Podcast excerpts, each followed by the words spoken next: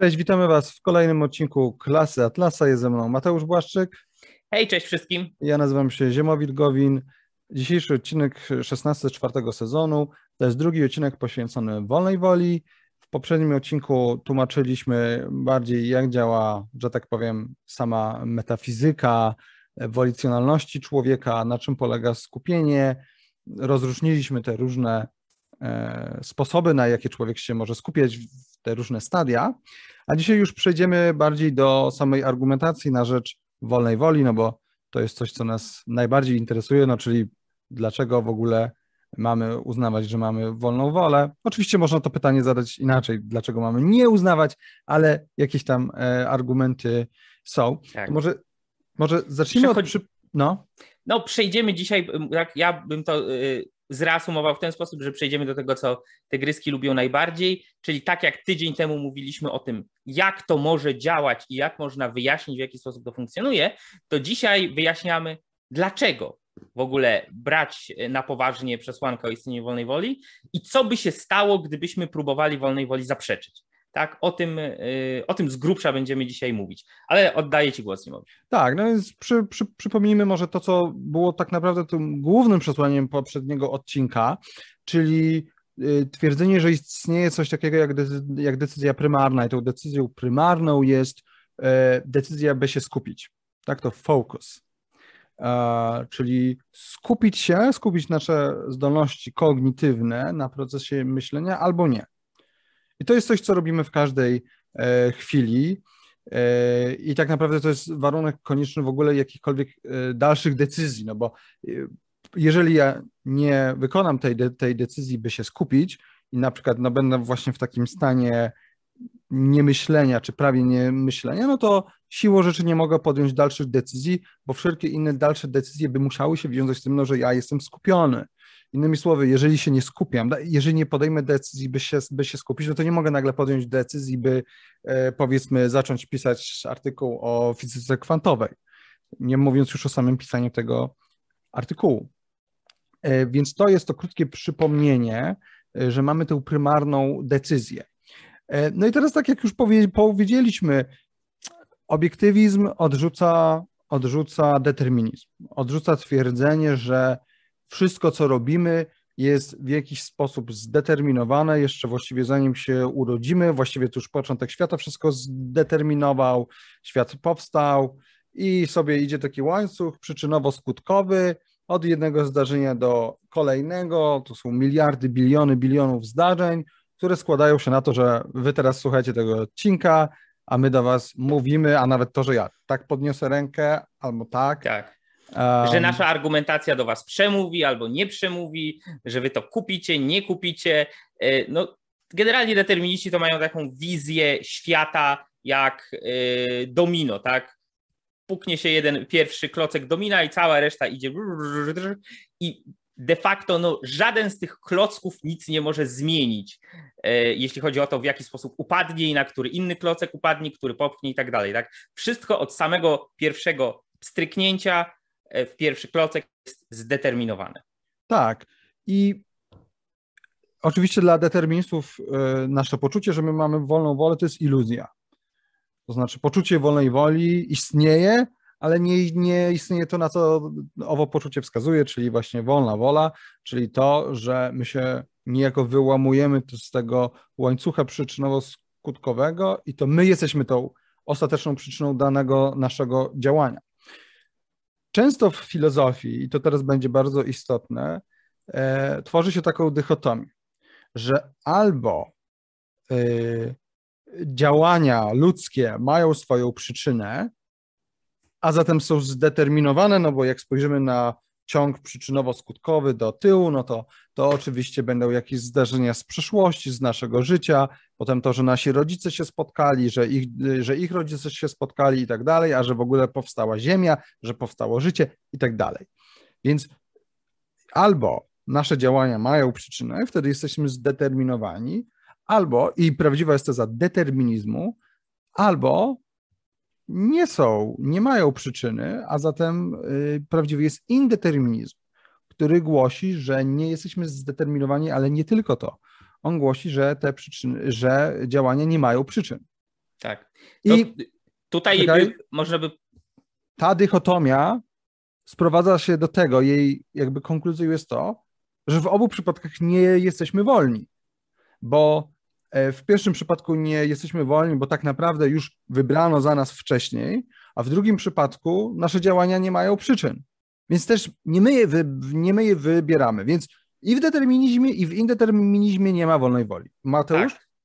E, no, ja bym powiedział, że tak jak pierwsza, ty powiedziałeś, e, pierwsza opcja, czyli determinizm, zakłada, że wszystko ma swoją przyczynę, ergo, zgodnie e, z tak rozumianą przyczynowością, no, nie może istnieć żadna, żaden wybór, to w indeterminizmie jest odwrotnie, czyli i wolna wola jest iluzją w determinizmie, to w indeterminizmie iluzją byłaby przyczynowość, tak?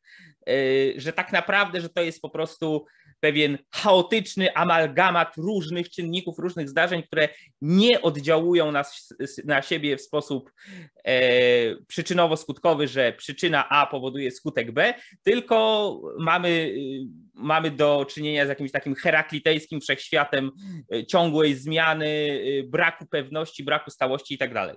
Czy można by to tak e, uprościć? No pewnie, że tak, ale teraz pytanie, to jest pytanie do ciebie, jak wyjść z tego impasu? No tak, no właśnie, jak, jak wyjść z pomiędzy tego, o czym już mówiliśmy w wielu poprzednich odcinkach, czyli, e, czyli spośród e, fałszywych dychotomii, tak? E, tak. Fałszywych, błędnych, nieprawdziwych e, alternatyw. E, więc mamy determinizm, mamy indeterminizm.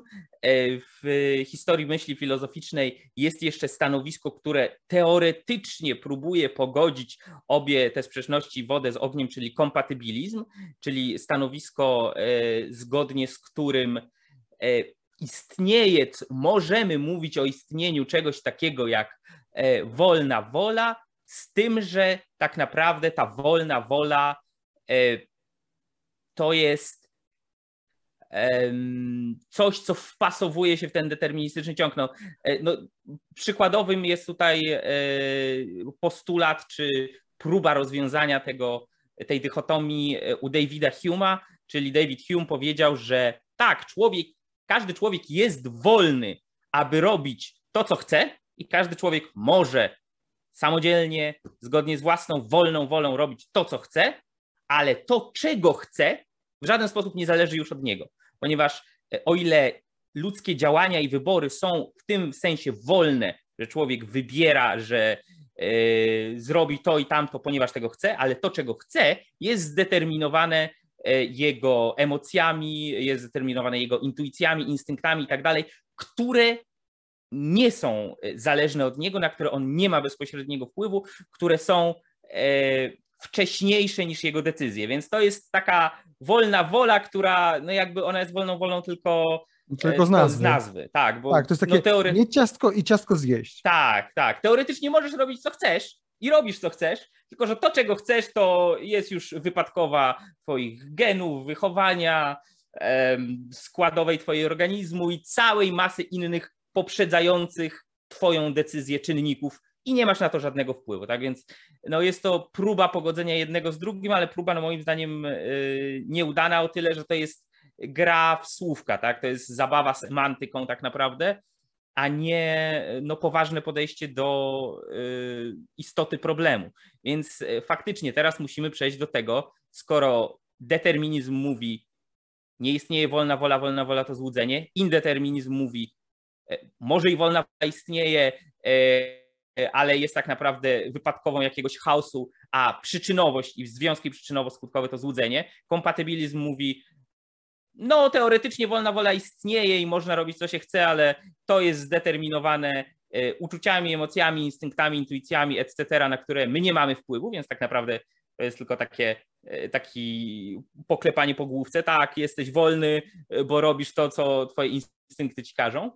No więc jak wybrnąć z tego impasu, tak? Bo każda z tych e, postaw, każdy, e, każdy z tych punktów widzenia ma no, całkiem sporo problemów i całkiem sporo, e, jak zaraz się przekonamy, no, wewnętrznych sprzeczności. Więc co możemy powiedzieć z perspektywy filozofii obiektywizmu i przede wszystkim, tak jak w tym odcinku będziemy mówić, dlaczego możemy tak powiedzieć? No to tutaj A, no mów, mów, mów, nie, proszę, proszę. No więc rzecz w tym, że faktycznie i to tylko zasygnalizowaliśmy lekko w poprzednim odcinku, teraz będziemy trochę to rozwijać. Faktycznie wszystkie rzeczy mają swoje przyczyny. Każdy skutek ma swoją przyczynę.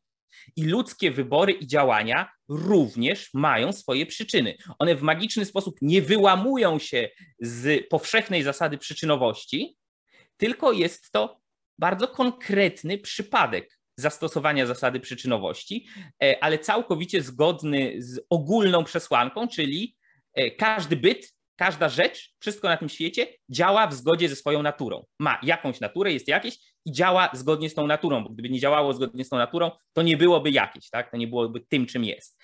E, ergo, człowiek jako istota rozumna, myśląca, działająca, również działa w zgodzie ze swoją naturą, która jest taka, a nie inna i w jego naturze istnieje to, co my nazywamy y, świadomością i co my możemy nazwać wolicjonalną świadomością, która wybiera pomiędzy alternatywami. Najpierw y, wybiera, że chce wybrać, czyli decyzja o tym, aby zacząć myśleć, aby zacząć podejmować decyzje, aby skupić się, skoncentrować na danym wyborze, a później, aby móc wybierać pomiędzy alternatywami i decydować, dlaczego tak, czy nie, a nie inaczej wybieramy. Czyli podsumowując krócej, działania mają swoje przyczyny, E, tyle, że przyczyną danego działania jest jednostka działająca, czyli człowiek.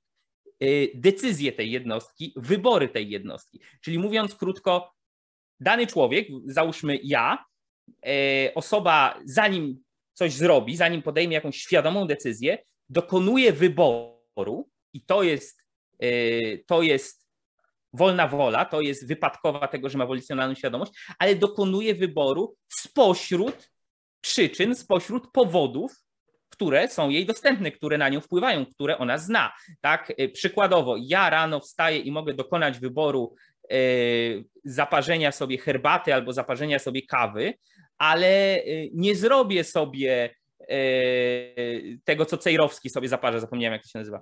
Yerbę? Yerba mate, bo nie mam yerba mate i nie chce mi się nawet wyjść z domu i kiedyś próbowałem i mi to nie smakowało, więc jakby można powiedzieć, że ten powód zrobienie yerba maty jest na wstępie odrzucone, ponieważ mi to nie smakowało, nie chce mi się, nie chciało mi się iść tego kupić i tak dalej, ale pomiędzy kawą a herbatą może być całkiem, e, całkiem zasadny wybór i tak wybiorę kawę, ale to na marginesie.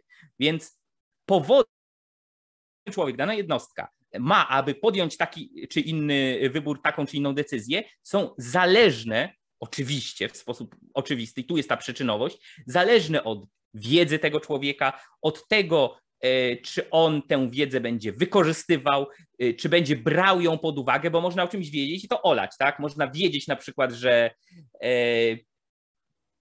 branie, przyjmowanie jakiejś substancji jest dla ciebie szkodliwe, a i tak to robić, tak? To jakby wiedza sama z siebie nie determinuje, ale daje możliwość, tak? Daje potencjalną przyczynę pod twój wybór, więc Powody zależne są od wiedzy jednostki, od tego, czy tą wiedzę y, i wynikające z niej konkluzje dany człowiek zintegruje z całą resztą y, dostępnych mu faktów y, i wniosków, czy się na tym skupi, tak, czy będzie ten element fokus, czy nie. No i przykład. Mo można zdecydować, żeby pójść sobie na zakupy do sklepu, ponieważ e, załóżmy brakuje komuś w lodówce mleka, chce sobie zrobić naleśniki, ale ktoś może się rozkojarzyć, zapomnieć o tym, e, a przede wszystkim jest niedziela i on zapomniał, że sklepy są pozamykane ze względu na głupi rządowy zakaz handlu w niedzielę. I człowiek sobie uświadamia, że nie wyjdzie do sklepu albo poszuka takiego wyjątkowego, który akurat omija te przepisy, albo znalazł jakąś dziurę w nich i może handlować w niedzielę, e, albo pójdzie do sklepu położonego gdzieś dalej, bo tylko ten będzie otwarty. E, no i w końcu taka osoba może też zrezygnować z zakupu tego mleka, bo dojdzie do wniosku, że nie chce jej się, nie ma sensu iść e, do jakiegoś dalej położonego sklepu. Chociażby w tej chwili za oknem mam brzydką, paskudną, deszczową pogodę, mnie by się nie chciało iść jakoś daleko do sklepu, bo szczerze niekoniecznie i zamiast y, kupić mleko, zrobić naleśniki, to sobie zrobi kanapki albo cokolwiek innego. Prosty przykład, ale pokazuje, że każda z tych decyzji, nawet tak prosta jak decyzja, czy iść do sklepu kupić mleko i do którego sklepu iść i kiedy, którego dnia, ma swoje powody, ma swoje przyczyny, nie jest indeterministyczna w takim sensie, że bierze się znikąd, nie ma żadnego uzasadnienia, żadnego uwarunkowania. Nie, ma przyczyny, ma powody, ma uzasadnienie, ma uwarunkowanie. Tyle, że to uwarunkowanie leży w tym, co człowiek wie, czego jest świadomy, o czym może pomyśleć i biorąc pod uwagę naturę człowieka i jego świadomości, on za pomocą zdolności kognitywnych, za pomocą tego, co potrafi ta jego świadomość, wybiera. Patrzy na całą dostępną no, wiedzę, na wszystkie przyczyny, yy, które mogłyby spowodować, że pójdzie kto kupić to mleko albo nie. Wybiera tę, która jego zdaniem jest w tym momencie najlepsza, najodpowiedniejsza i tak dalej.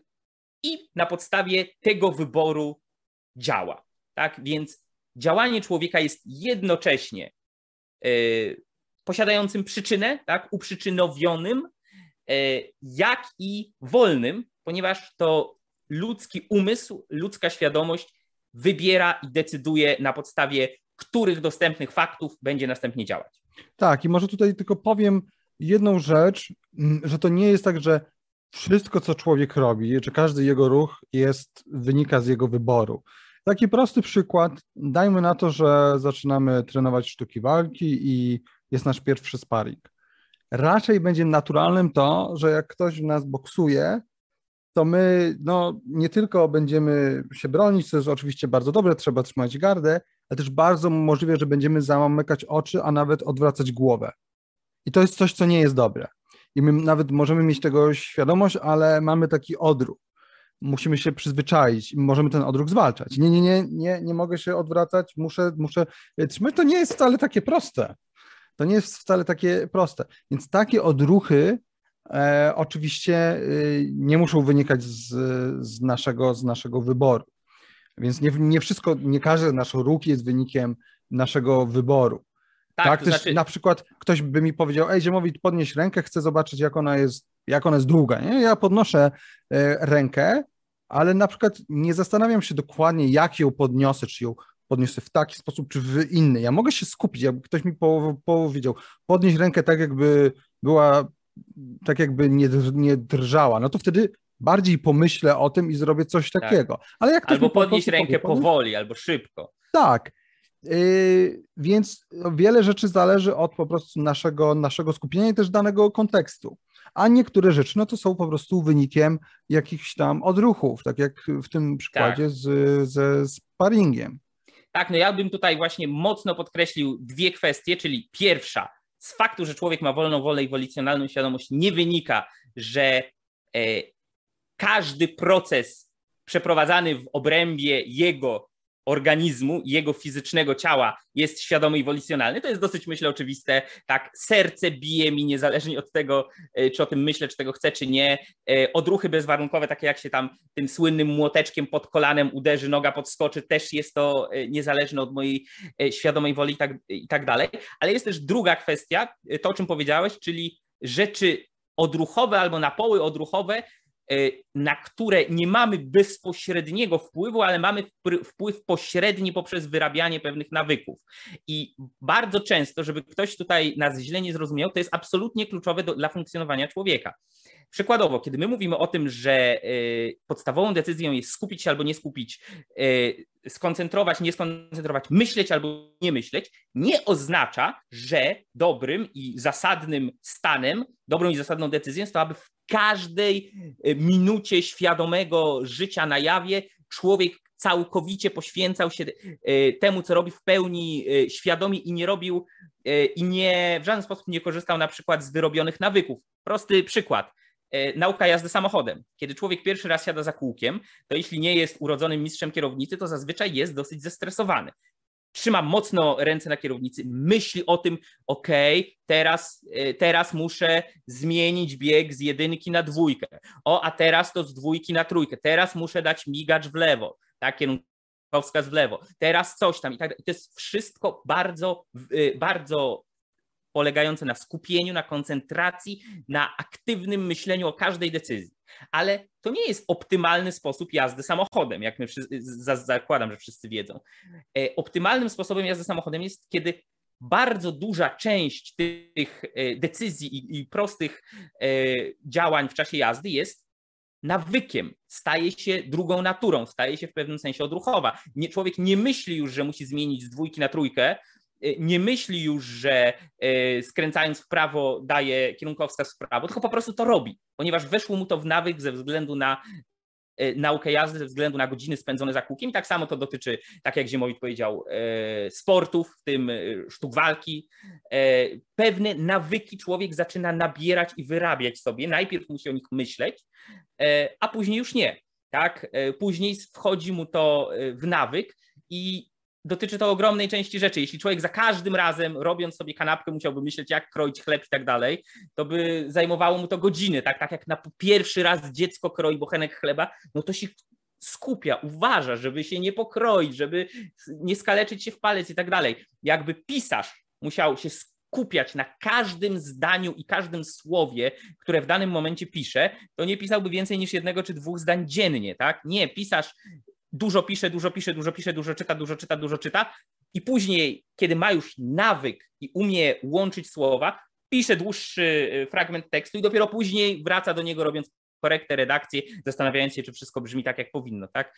Ale bardzo duża część nauki polega na tym, aby rzeczy, które my najpierw świadomie musimy sobie wbić do głowy, świadomie musimy się ich nauczyć i y, nabrać jako nawyków, przechodzą ze świadomej części do podświadomej, do nieświadomości ludzkiej i ta, ta podświadoma część sobie tam pracuje i robi to, co musi, ponieważ e, zostało już to przerzucone, ale my nie musimy o tym w każdym momencie na jawie z takim wielkim skupieniem i zaciśniętymi zębami myśleć, bo gdyby tak było, to egzystencja człowieka byłaby nie do zniesienia, tak? Więc ja rzucam to tylko w tym celu, aby nikt z widzów nie pomyślał, e, że my mówimy a propos tego skupienia i koncentracji jako jakichś takich no, absurdu, absurdalnie robotycznych e, nawykach, e, że jesteśmy, no po prostu cały czas musimy tutaj w głowie kalkulować jak jakiś kalkulator, czy, czy robot, czy jakaś inna maszyna. Nie, ponieważ nasza świadomość ma też tę część, która jest na poły albo całkowicie automatyczna, czyli podświadoma e, i można ją w cudzysłowie programować poprzez nabieranie nawyków. Przepraszam za przydługi trend, ale myślę, że to jest na tyle istotne, że, tak, e, to, że warto to podkreślić. Ma to oczywiście też, y, no, tak jak wszystko, dobre jest to, co służy naszemu przetrwaniu. Ma to funkcję e, odnoszącą się do przetrwania człowieka i do jego funkcjonowania. E, więc to oczywiście jest, e, jest konieczne, żeby to zaznaczyć. No i teraz już przejdźmy do samego pojęcia woli i do tego uzasadnienia wolnej, wolnej woli. Tak już powiedzieliśmy, że różne byty różnie działają. Czym innym jest mechaniczny ruch e, kuli bilardowej, która uderza w drugą i ta druga gdzieś sobie leci. To jest co innego niż na przykład nasz wybór i nasze działanie prawo tożsamości jest takie samo dla wszystkich bytów i ono głosi tylko tyle, że każdy byt działa zgodnie ze swoją naturą. No i w naturze kuli bilardowej leży to, że ona się porusza, jeżeli zostanie uderzona w taki a taki sposób, w takich a takich e, warunkach, przy takim a takim przy, przyciąganiu i tak dalej.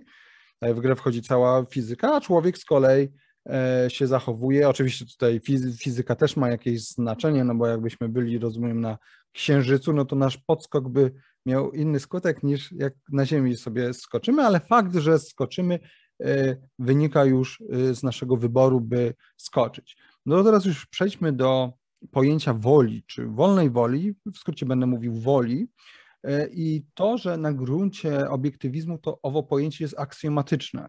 I ono jest aksjomatyczne dlatego, że ono jest jednym ze źródeł pojęcia uzasadnienia żeby, żeby mieć pojęcie uzasadnienia, jakiejś wiedzy, argumentu czy innego pojęcia, musi być pojęcie woli, które jest prymarne, jest wcześniejsze względem tego pojęcia. Tutaj pozwolę sobie zacytować Pikoffa. Cytuję: Uzasadnienie idei jest konieczne i możliwe tylko dlatego, że ludzka świadomość jest wolicjonalna. I tutaj oczywiście to dotyczy wszystkich idei, też idei, deter, de, też idei determinizmu. E, I o co tutaj chodzi? Tutaj chodzi o to, i, i, i właściwie większość pozostałego czasu e, teraz właśnie skupimy się na wyjaśnieniu tego. żebym ja mógł coś uzasadnić, to muszę mieć wolną wolę, żeby móc w ogóle przeprowadzić pewien proces, żeby móc obiektywnie dojść do tego, że y, dane twierdzenie jest prawdziwe. Muszę wybrać pewne pojęcia, które są właściwe. I ten cały proces, który może różnie wyglądać w zależności od tego, co uzasadniam, zakłada właśnie istnienie wolnej woli. I z tego względu właśnie w obiektywizmie głosi się, że pojęcie woli jest aksjomatyczne, bo ono jest prymarne właśnie względem uzasadnienia i względem dowodu też, jakby dowód jest rodzajem uzasadnienia. Żeby coś udowodnić, też muszę mieć wolną wolę, bo muszę móc wybrać Pomiędzy rzeczy składowe na ten dowód. Pojęcia, przejścia, poszczególne przesłanki, konkluzje, i tak dalej. Zanim przejdziemy do wyjaśnienia tego w nieco bardziej dokładny sposób, bo to będzie się wiązało, tak jak powiedziałeś, że będziemy mówić, co jest nie tak z determinizmem, więc zanim przejdziemy do tego głównego zarzutu wobec de determinizmu, y, to chciałbym powiedzieć, że na gruncie obiektywizmu posiadanie wolnej woli jest samo oczywistym faktem. I to jest samo oczywisty fakt z tego powodu, że my go dostrzegamy introspekcyjnie. I teraz każdy z Was, który nas słucha, ma w tej chwili wybór. Możecie się skupić lub nie. możecie dalej nas słuchać, być aktywni kognitywnie, poznawczo, albo nie. Możecie wyłączyć swoje myślenie. Albo wyłączyć stopnia, YouTube'a. Albo wyłączyć y, YouTube'a, tak możecie też skupić się na czymś y, innym. No przede wszystkim możecie wybrać ten prymarny wybór, myśleć albo nie, albo nie myśleć, czyli skupić się dalej, być może na czymś innym, stwierdzić, że to co gadam jest głupotą, więc to wyłączacie i włączacie inny filmik, na przykład sama Harrisa o tym, dlaczego wolnej woli nie ma, ale też możecie dokonać prymarnego wyboru, przestać myśleć, przestać się skupiać. I my tam dalej mówimy w tle, coś tam pieprzymy, a, wy, sobie odpływacie, nie? E, I wy to introspekcyjnie macie do tego dostęp za każdym razem, gdy tego wyboru dokonujecie. Za każdym razem sobie myślę, ok, dobra, skupiam się. I na przykład robię kanapkę, tak?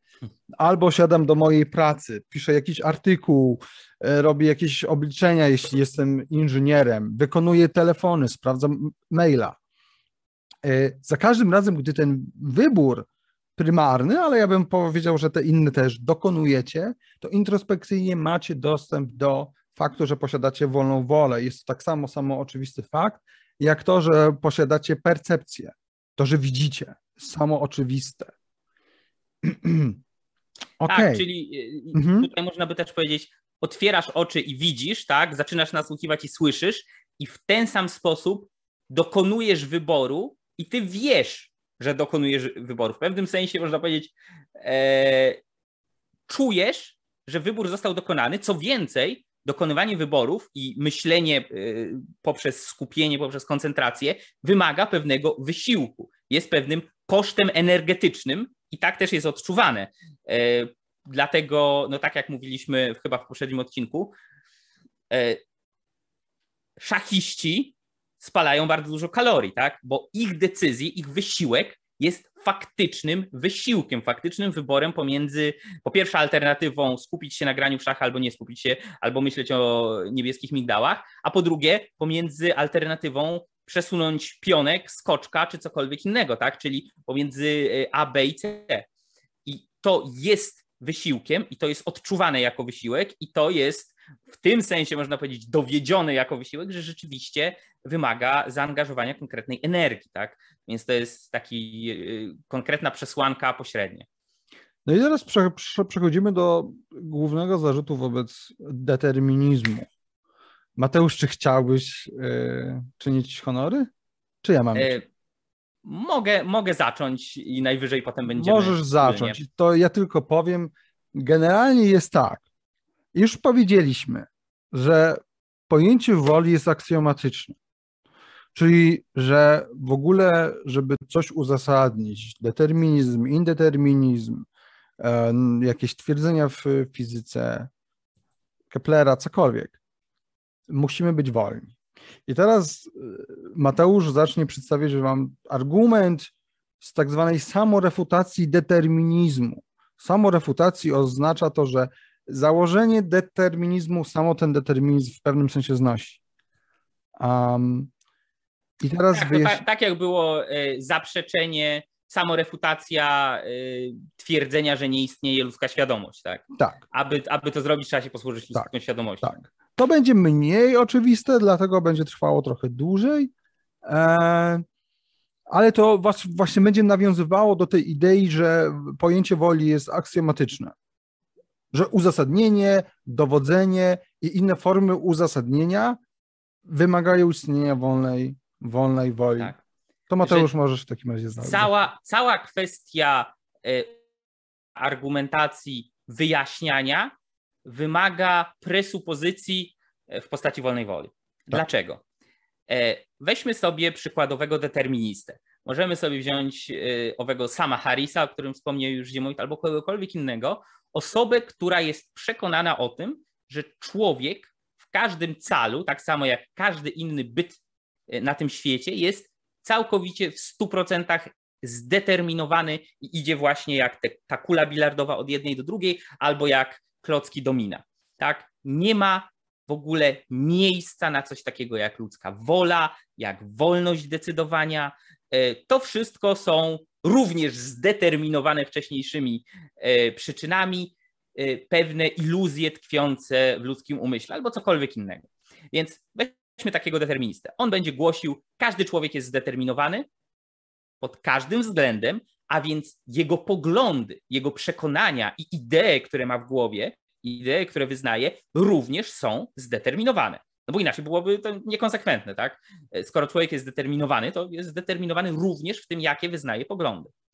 E, a więc ten argument, człowiek jest zdeterminowany, odnosi się w takim samym stopniu do determinizmu, który ów determinista wyznaje, tak? Jego pogląd o tym, że człowiek jest zdeterminowany, również jest zdeterminowany, tak? No, e, logiczne. E, wobec czego ów determinista e, musi uważać, aby być konsekwentnym, spójnym, aby jego wywód miał jakikolwiek quasi sens, musi uważać, że jakieś konkretne czynniki, jakieś konkretne przyczyny sprawiły, że on ów sam Harris albo jakikolwiek inny determinista stał się deterministą, został deterministą, uznał determinizm za prawdziwy. E, I ten sam determinista musi uznawać, że jego oponenci, ci, którzy mówią, nie, determinizm jest fałszywy, istnieje wolna wola, również zostali do tego zdeterminowani. Tak? Nie mieli żadnego wyboru, no bo wybór nie istnieje, jak tylko ze, przeciwną do determinizmu. Tak? To, tak oni zostali zdeterminowani. Więc w tym momencie tu pojawia się e, kluczowe pytanie skąd ów sam Harris, skąd ten determinista wie, że jego pogląd miałby być prawdziwy, tak? E, skąd wie, czy czynniki, które sprawiły, że on jest deterministą, są prawdziwe, są faktami, są nieumylne. E, czy taki determinista, e, w cudzysłowie, automatycznie kieruje się rozumem i logiką? A jeśli tak, to, to dlaczego? W jaki sposób on miałby tego dowieść? W jaki sposób miałby to wykazać? Mm, no przecież nie, przecież nie. To nie jest tak, że z automatu, jeśli jestem deterministą optującym za determinizmem, to znaczy, że mam rację, a moi oponenci się mylą, bo tak zostało zdeterminowane. Tak? No, to nie jest argument logiczny, nie jest wyjaśnienie. Więc skoro nie, tak nie jest, no bo gdyby tak było, e, to nie byłby możliwy w przypadku, e, w przypadku tego zdeterminowanego człowieka jakikolwiek błąd, tak? Błąd, czyli w ogóle e, przekonanie prawdziwe albo przekonanie fałszywe, tak? posiadanie racji albo nieposiadanie racji, wymaga istnienia alternatywy. Wymaga A albo B. Tak? E, ktoś może powiedzieć, e, czy są dowody na to, że Adolf Hitler wiedział o obozach koncentracyjnych, a ktoś inny może powiedzieć, czy nie ma dowodów. Tak? Abstrahując od tego, jak, jak, jak jest, któraś z tych tez jest prawdziwa, któraś z tych tez jest fałszywa. Nie mogą jako być historyk powiedz, która jest. Ja tu nie występuję jako historyk, proszę, proszę, proszę, proszę. Ale wiedział. O, ale raczej wiedział, no. E, w sensie byłoby dużym zaskoczeniem, gdyby, gdyby nie wiedział, natomiast jeśli ktoś prosi o konkretne dokumenty. dokumenty, to może być ciężej faktycznie. E, więc yy, jeśli mamy coś, co jest prawdziwe i coś, co jest fałszywe, musi istnieć alternatywa pomiędzy A i B. Yy, gdyby nie istniała, to jakikolwiek błąd byłby niemożliwy. Więc teraz, wracając do tego deterministy, odchodząc od Adolfa Hitlera, wracając do yy, sama Harrisa. Żeby determinista mógł stwierdzić, że on sam, jako determinista, jako człowiek ten konkretny, posiada jakąś obiektywną wiedzę, która jest prawdziwa, musiałby wcześniej dokonać procesu myślenia. Musiałby świadomie, samodzielnie, z wyboru rozpatrzyć przynajmniej alternatywę A i B. Tak? Przynajmniej yy, czy to jest prawdziwe, czy nie, czy tam to jest fałszywe, czy yy, o wam to jest fałszywe i dlaczego, na podstawie jakich wcześniejszych przesłanek, jakich wcześniejszych faktów, yy, jakiego rozumowania, jakiego wnioskowania. Ale skoro on jako determinista uznaje, że determinizm jest prawdziwy, to de facto wyklucza swoją własną postawę, determinizm, jako coś, do czego można obiektywnie, rozumowo, racjonalnie dojść. E, no bo nie może powiedzieć, ja doszedłem do wniosku, że determinizm jest prawdziwy, ponieważ A, B, C i D, takie inne fakty.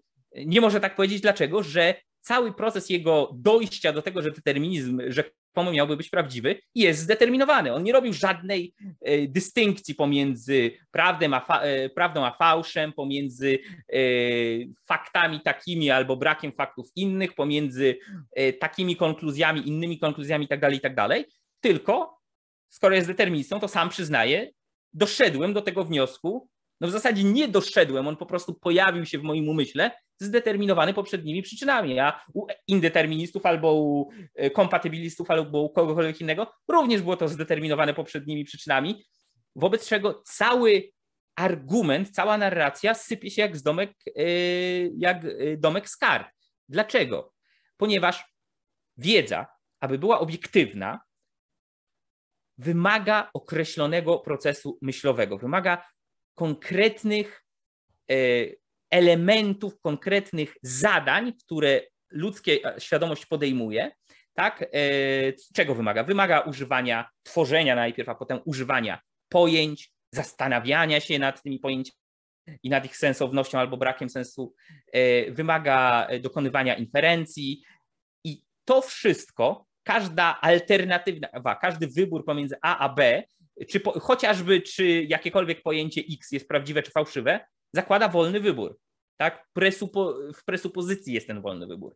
E, nie musi być on wprost wyrażony. Ja teraz e, używam mojej wolicjonalnej świadomości i wolno wybieram, że coś tam, tylko z faktu, że to zrobiłem, z faktu, że dokonałem wyboru, że wybrałem e, to albo tamto, że taką, a nie inną decyzję podjąłem, wynika, że musiałem taką, a nie inną decyzję podjąć, czyli że musiałem podjąć ją w opozycji do czegoś innego, tak? W obliczu alternatyw. E, więc obiektywność wiedzy, używanie pojęć, zastanawianie się, całe, wszystkie te procesy zakładają wolny wybór i wolicjonalną świadomość.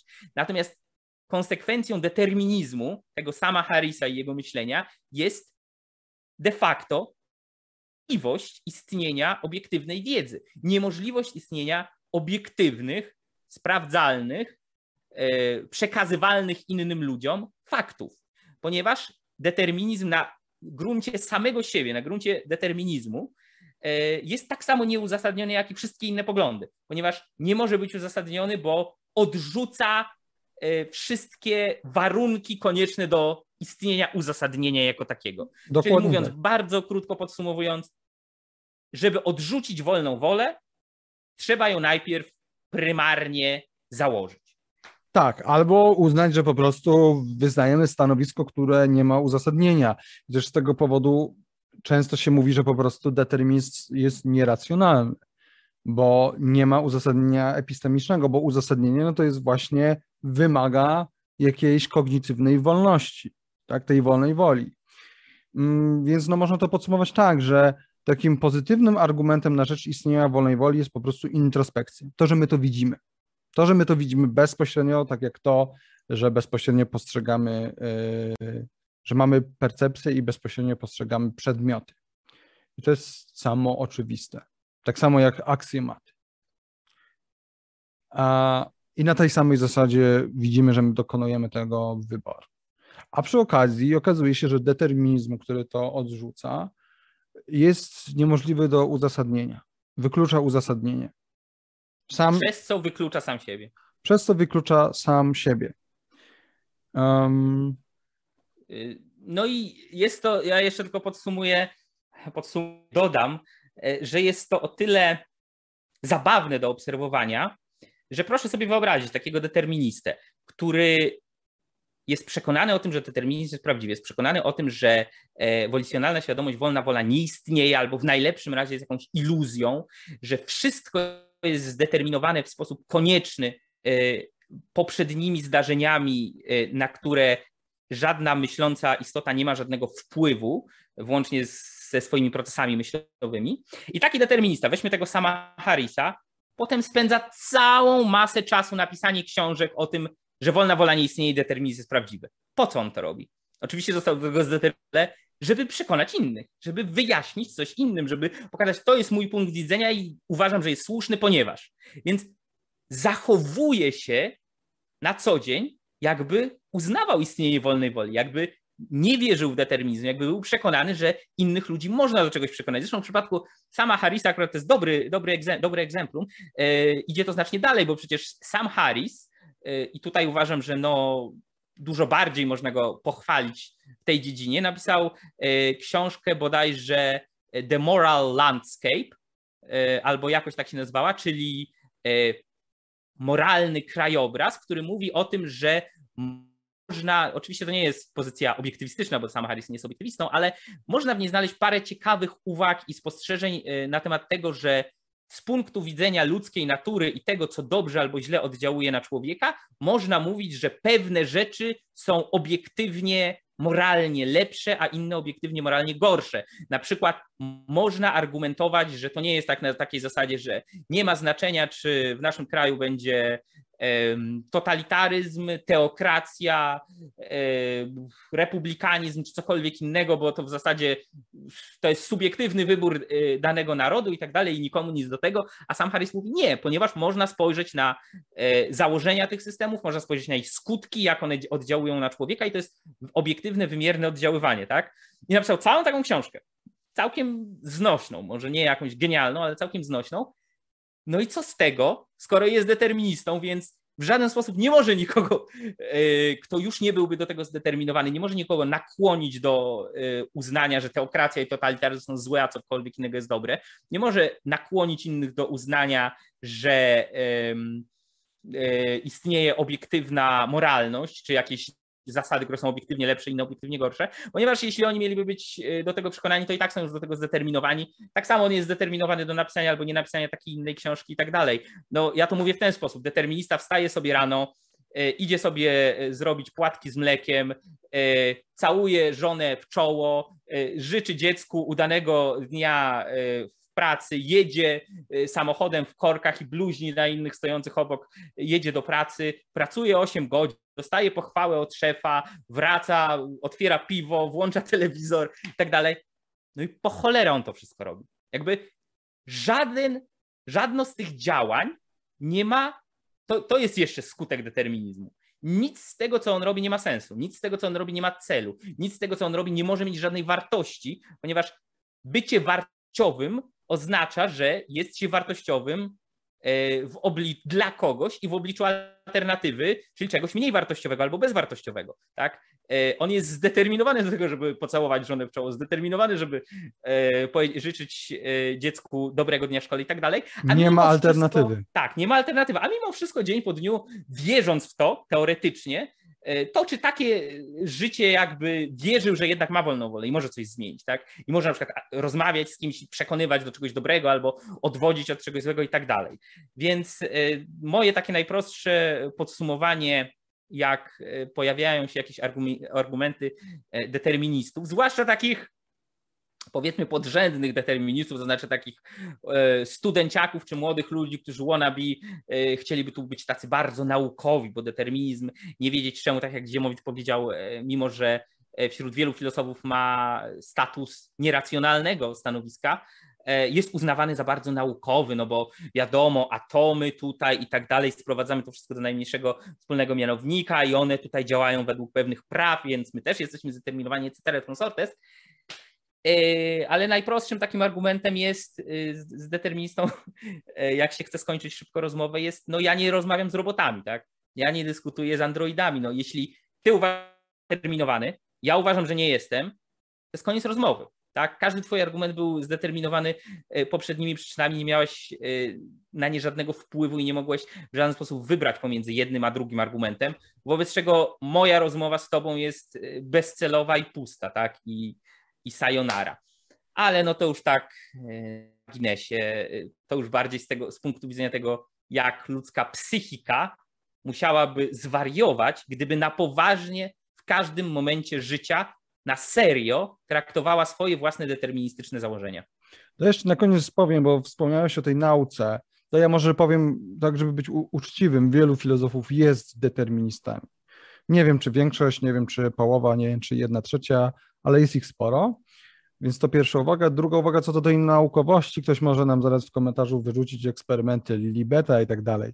Libet sam w 2002 roku w tekście opublikowanym w, w oksfordzkim podręczniku do wolnej woli, to się nazywa Oxford Handbook of Free, Free Will, e, to, to jest chyba jego ostatni artykuł, w sensie jego artykuł jest tym ostatnim lub przedostatnim, on tam wprost pisze, że jego eksperymenty wcale niczego takiego nie dowodzą, że nie istnieje wolna wola. To tak tylko uh, rzucam. Tak, bo jest inną kwestią, na przykład jak się pokazuje E, przeróżne eksperymenty, to wielu było, wiele było takich badań, że e, człowiek jest poproszony o wybranie pomiędzy, nie wiem, przyciskiem zielonym a czerwonym czy cokolwiek innego i jednocześnie bada się e, funkcjonowanie jego neuronów i, i przekazywania informacji i że on najpierw naciska, potem przesyła się informacja i tak dalej, i tak dalej. Jest cała masa tego typu różnych zagwozdek, tylko że ja bym powiedział to bardzo, bardzo prosty sposób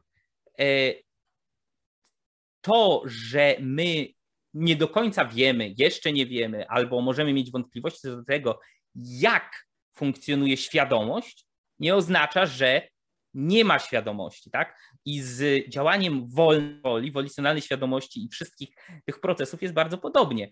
Jak najbardziej uzasadnionym y, i wartym uwagi obszarem badawczym y, dla nauk przyrodniczych, nauk ścisłych, psychologii również, E, jest to, w jaki sposób funkcjonuje, w jaki sposób działa ludzka świadomość, jest to, w jaki sposób człowiek podejmuje decyzje, jak to wygląda, czyli całe, że tak powiem, know-how, e, całe jak stojące za tymi procesami. Natomiast no, nie należy do e, tego obszaru, do dziedzin nauk przyrodniczych, ścisłych, psychologicznych, negacja tego, że człowiek ma świadomość i że wolną wolę, ponieważ, no jak już dzisiaj e, przedstawiliśmy, próba argumentacji za takim, e, za takim stanowiskiem rozwala możliwość jakiejkolwiek argumentacji, włącznie z możliwością istnienia takich dziedzin nauki jak e, psychologia, neurobiologia, etc. et consortes. Więc pytanie o to, jak funkcjonuje, jest zasadne, jest ważne. Badajmy je, ale mówienie, że tego nie ma i że to jest iluzja, fałsz albo cokolwiek innego, no, mam nadzieję, że podaliśmy Wam co najmniej argumenty do poważniejszego zastanowienia się, e, no, czy jednak stanowisko deterministyczne e, nie jest z samego swojego założenia błędne. Tak. No a jeszcze co do tego przycisku, bo skoro to wspomniałeś, tak jak mówię, najlepiej przeczytać ten tekst Libeta z 2002, gdzie on odnosi się do swoich eksperymentów i tłumaczy, dlaczego to nie, nie one, że to nie jest dowód na, nie, na nieistnienie wolnej e, woli, to też jeden z takich zarzutów wobec tego eksperymentu jest to, że te osoby już wcześniej jakby są poinformowane, co będą robić i że tak naprawdę ta decyzja jest po prostu wcześniejsza. Mm, więc to by zapewne trzeba by w taki sposób kogoś monitorować, żeby ktoś nie wiedział e, tak naprawdę, że jest monitorowany. Być może będzie się to dało w niedalekiej przyszłości zrobić. Tak czy inaczej, e, to jest to, co mieliśmy Wam dzisiaj do przekazania. Lajkujcie, komentujcie i widzimy się za tydzień. Trzymajcie się, cześć. Na razie, hej.